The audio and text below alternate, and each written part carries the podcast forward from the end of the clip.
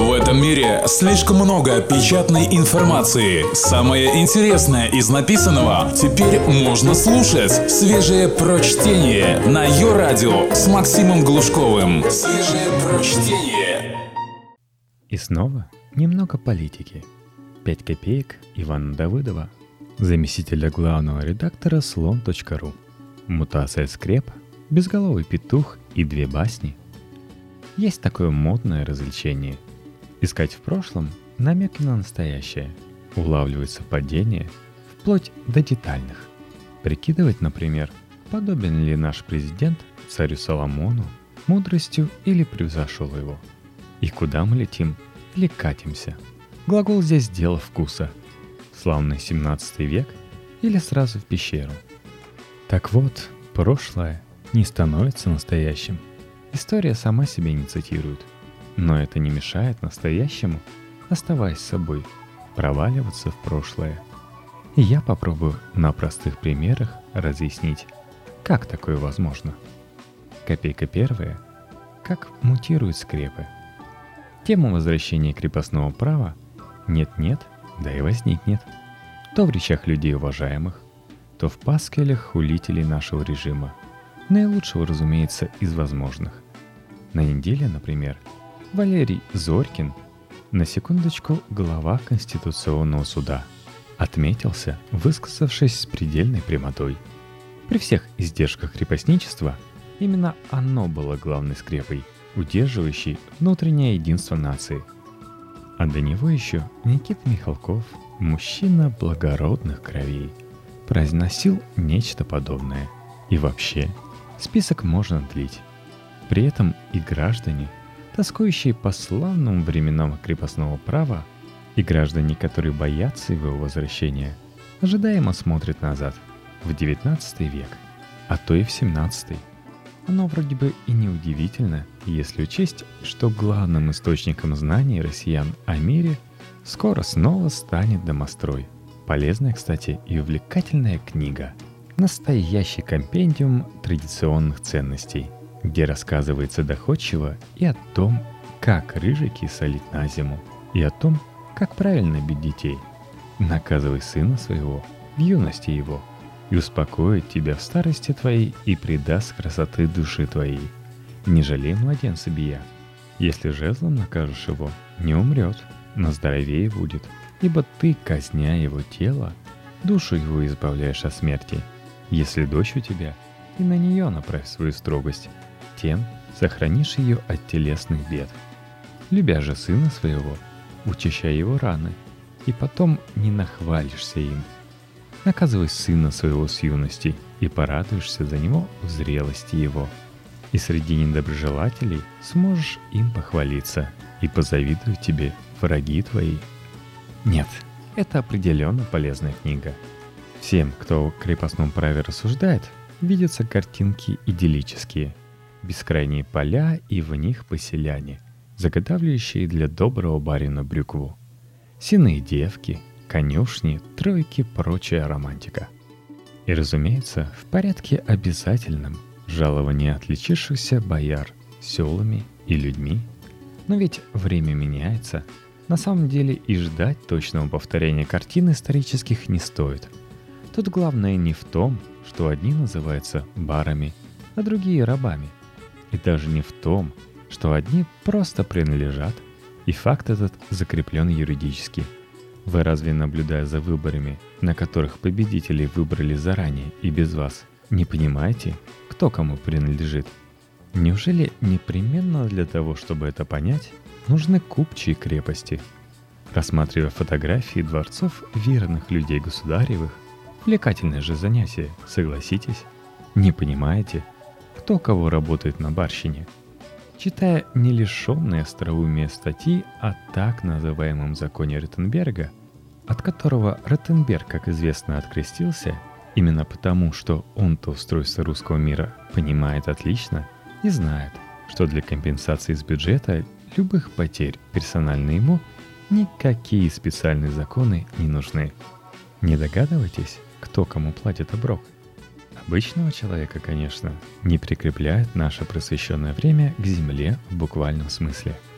Хотя и такие идеи высказывались. И на съезжие не порют. Как будто без того полицейские в участке не могут при необходимости так этого самого обычного человека изувечить, как никаким палачам времен былых не снилось. Но при этом достаточно просто внимательно глядеться вокруг, чтобы сообразить, что разговоры о возрождении крепостного права, они не про будущее, а про настоящее. Свежие прочтение. Максим Глушков. Йо-радио. Копейка вторая. Форма одежды парадная.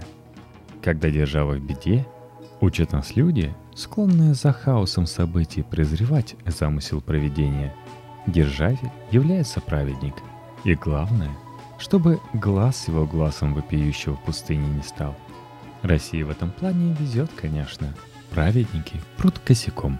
Не зря в реляциях пишут, что мы страна богоизбранная. Но есть и в нашем плотном строе праведников настоящие запевалы. Депутат Виталий Милонов, например.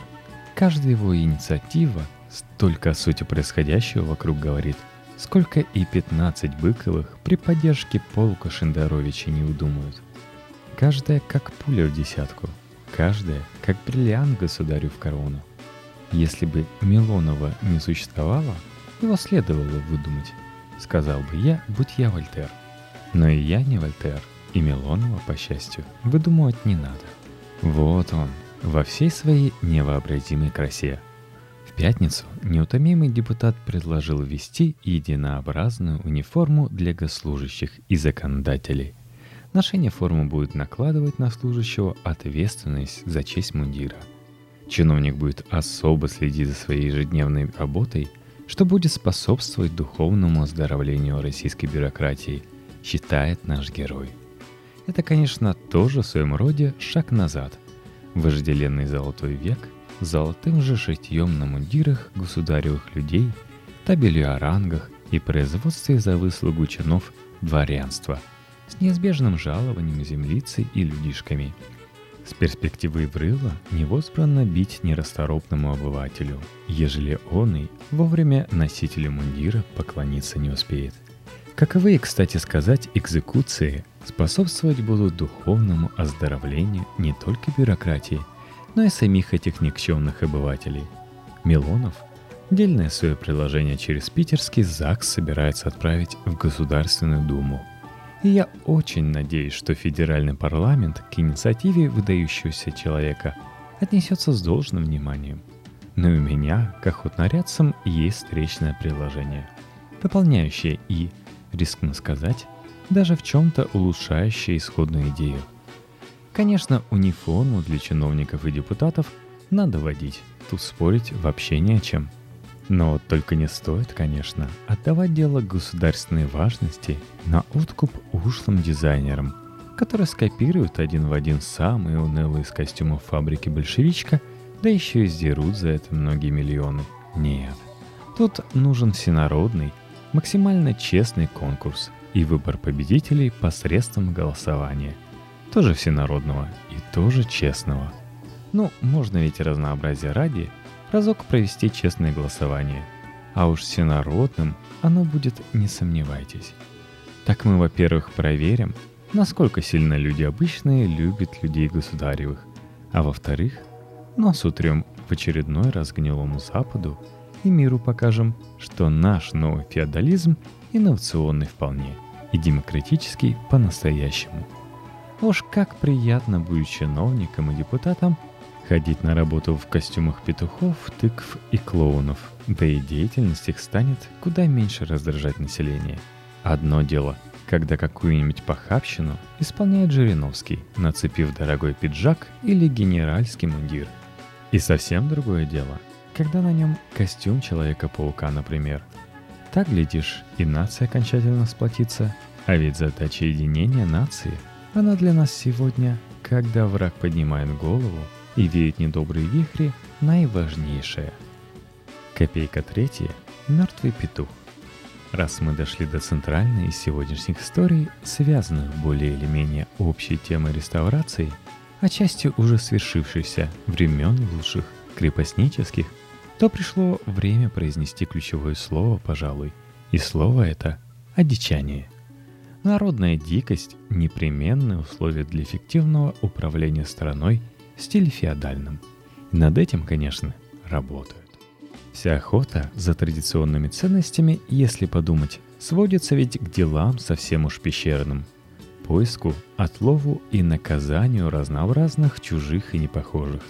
И вроде бы все неплохо у государства на этом фронте обстоит. Народ в благое дело отлова людей с неправильными взглядами, привычками и нарядами включается охотно. Неплохо дело обстоит, но все-таки не идеально.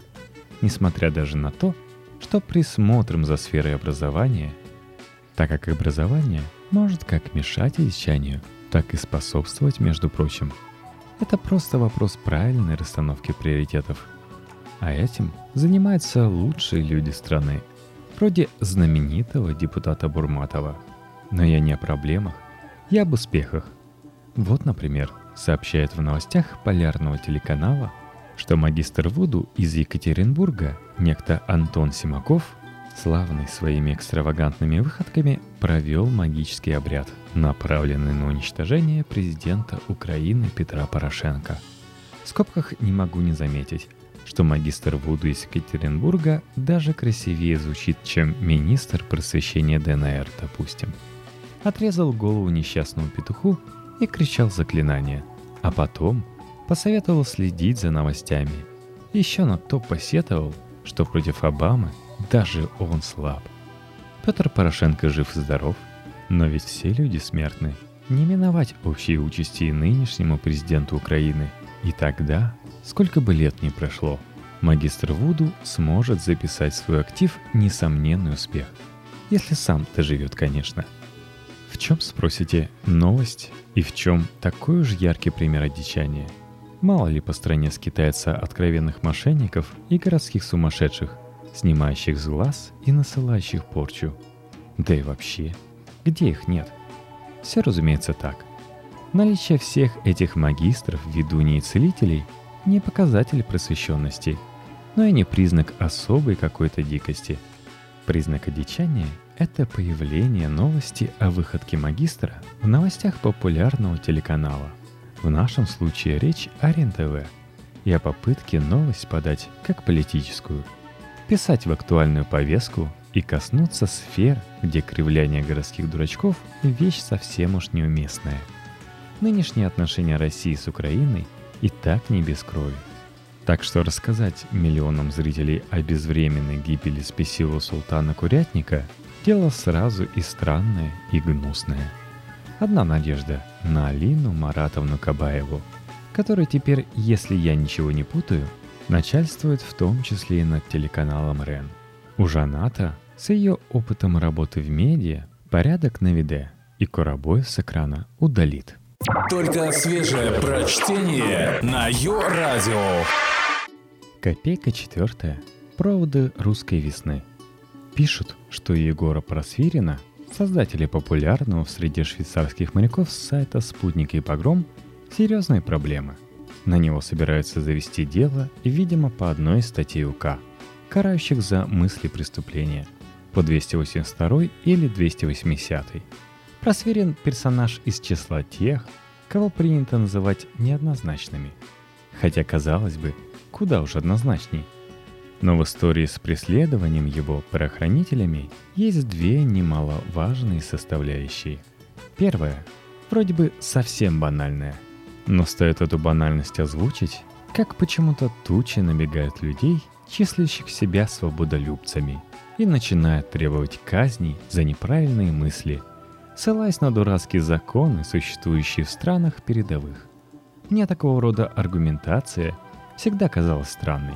Ну да, нет идеальных государств, и в самых симпатичных имеются законы стыдные и нелепые. Так почему же мы должны перенимать себе непременно эти стыдные и нелепые законы? Итак, банальность. Извините, мысли преступлений не бывает. Статьи УК, по которым людей преследуют за слова, это позор и стыд. И факт этот никак не связан с тем, как вы, я или кто-нибудь еще относится к людям, преследуемым за слова и к их идеям. А вот вторая составляющая. Она как раз про наше счастливое возвращение в модернизированную сословную дикость. Был, допустим, видный такой нацист Тесак. Ловил педофилов, за что показывали его на центральных телеканалах и хвалили. А потом перестал вдруг вписываться в телевизионную картинку и сел в тюрьму. Кстати, это даже смешно. Любую уголовку в его действиях можно было отыскать. Однако посадили за мысли преступления. И теперь этот малосимпатичный деятель – политический заключенный. Так тоже бывает. А есть, допустим, видный нацист Просвирин. Пока на свободе и хорошо. Ибо тюрьмы за слова человеку желать грех. Шел к успеху, нет-нет, да и пригождался важным государственным товарищам. Помню, например, после митинга сторонников Навального на Болотной, посвященного окончанию выборов мэра Москвы, появилась на его ресурсе восторженная статья о том, что миру явлен новый фюрер, чье имя толпа в едином порыве ревела. Я еще подумал тогда, немного я об устройстве вселенной знаю, если Дмитрий Киселёв этот прекрасный текст не процитирует. Процитировал мэтр, пощадил мою самооценку. Позже была история с Новороссией. Пламенные тексты о святости русской борьбы и что-то еще в том же духе. Каюсь, не следил. Только цитаты в блогах разных умеренно просвещенных мореплавателей перехватывал. Но налицо попадание в тренд. Опять же говорят, что-то даже телевизор цитировал. Стыдливо, без ссылки на автора. А теперь вдруг серьезные неприятности, которых просто быть не должно.